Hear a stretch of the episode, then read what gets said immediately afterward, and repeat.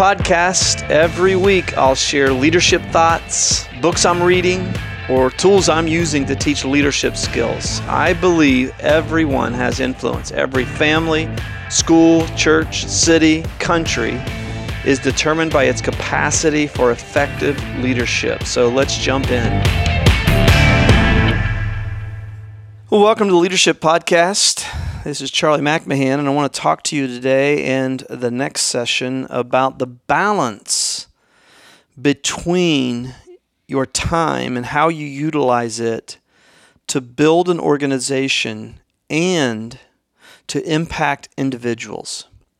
This has always been a fascinating thing for for me in leadership, and uh, it is the delicate balance that leaders have to maintain and here is where we most see it is in the life of Christ, where he you see him impacting the multitudes, training his core of 12, but then also impacting that one lone leper, that one lone blind man beside the road, that one lone woman at a well. And it always fascinates me uh, the balance of leadership in this regard and uh, the the ability to impact people for a leader is so much greater than we often realize, and yet that has to be balanced with the infrastructure development of an organization.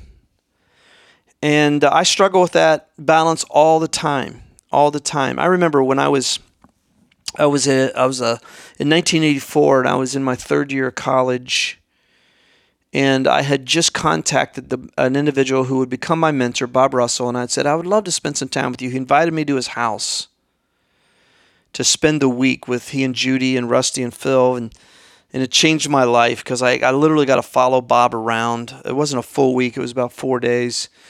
I drove my little 76 Ford Pinto down to Louisville from Cincinnati and uh, got to spend about four days with him, following him around, literally getting into his sermon files and being with him on, on some meetings he had. And I remember sitting in his office and we were talking, and someone came into his office uh, off the street and he was in need.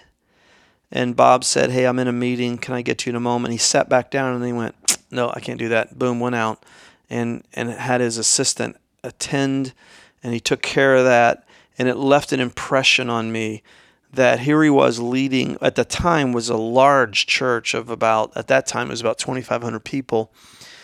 And that church would eventually become 20,000 people in part because of his attention to that one person but also it wasn't at the expense of building an organization of decentralization.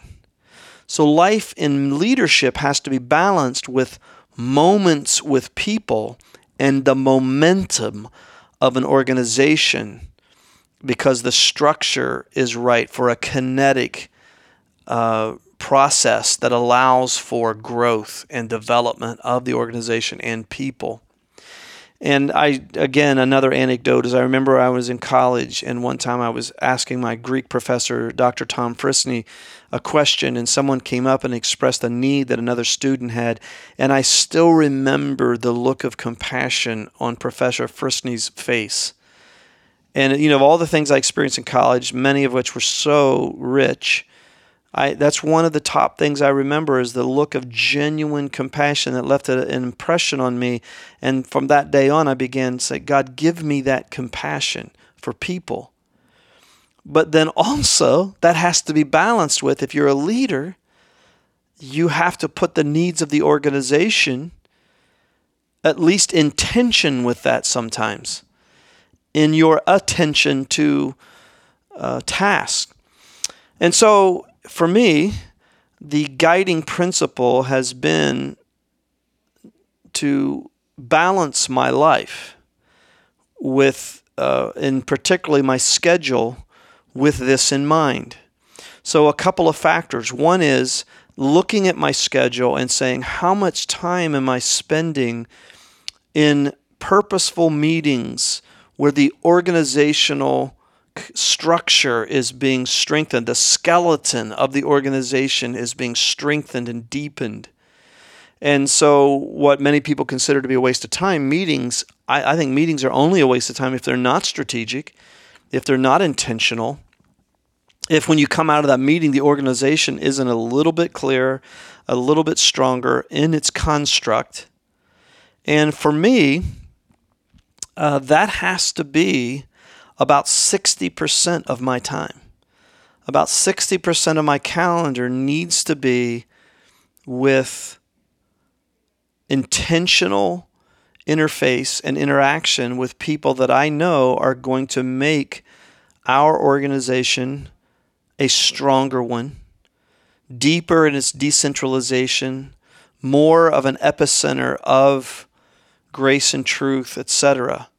And um, so about 60% of my work time needs to be spent in that. Then, on top of that, there is the, you know, obviously preparation of self, which for me is, um, you know, is about 30% of my time in just developing myself, study, and preparation, recovery, as many of you know, I speak on most weekends, and so that demands uh, at least at least 30% of my week needs to go toward preparing my mind and my body and my spirit for that. And then on the back end of that, I've learned in recent years to recover.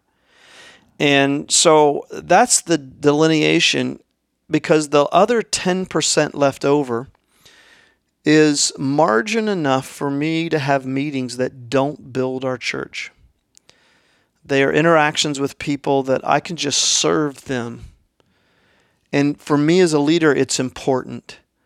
If I go too much on that, then I'm I'm being a hero to people, but I'm not building an organization. But if I never do that, for me, it's too easy to get into building my own kingdom.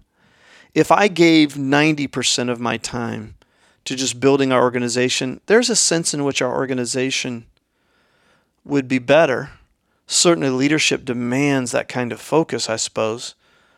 But I would be a worse leader because I still cannot let go of the fact that the individual who was the most effective leader in history still had enough margin in his life to have a conversation with one blind man, one hurt woman by a well, one man with a withered hand, one rich tax collector who's up a tree, etc., etc.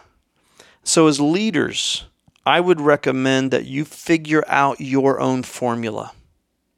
There's a great leadership passage in Exodus 18 when Moses has begun leading the children of Israel out of enslavement and into the promised land and and Moses is overseeing uh, the mitigation of all these cases of conflict going on in the community. He's doing all the ministry. He is he is he is he is he is people love it because boy Moses is paying attention to everyone, but he's burning out. And his father-in-law Jethro comes in and says, "Moses, what you're doing is not good. You need to appoint people who can minister, who can lead and affect people because you can't do this.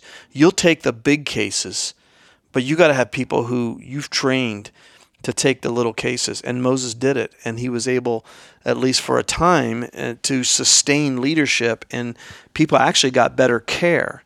As a leader, your organization can't be built as a pyramid with you at the top and everything flows from you. It has to be a circle where you, you extend training to care for, to lead people, and uh, they're adequate to that task.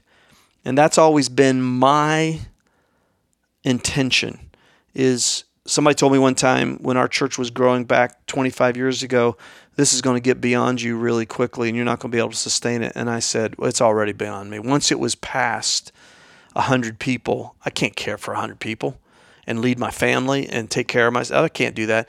There has to be a decentralization and an emphasis on building the structure every day, making sure your meetings are strategic. When you need to, you tear everything down to the studs and you rebuild that. But it's always strategic so that leadership can be decentralized and people can get taken care of and led in a better way than you could all by yourself. Until next time on the Leadership Podcast, this is Charlie McNamee. Thanks for listening. Tune in every week as we continue learning and growing in faith, in life, and leadership. And if this has been helpful to you, subscribe and spread the word. And I will talk to you next week.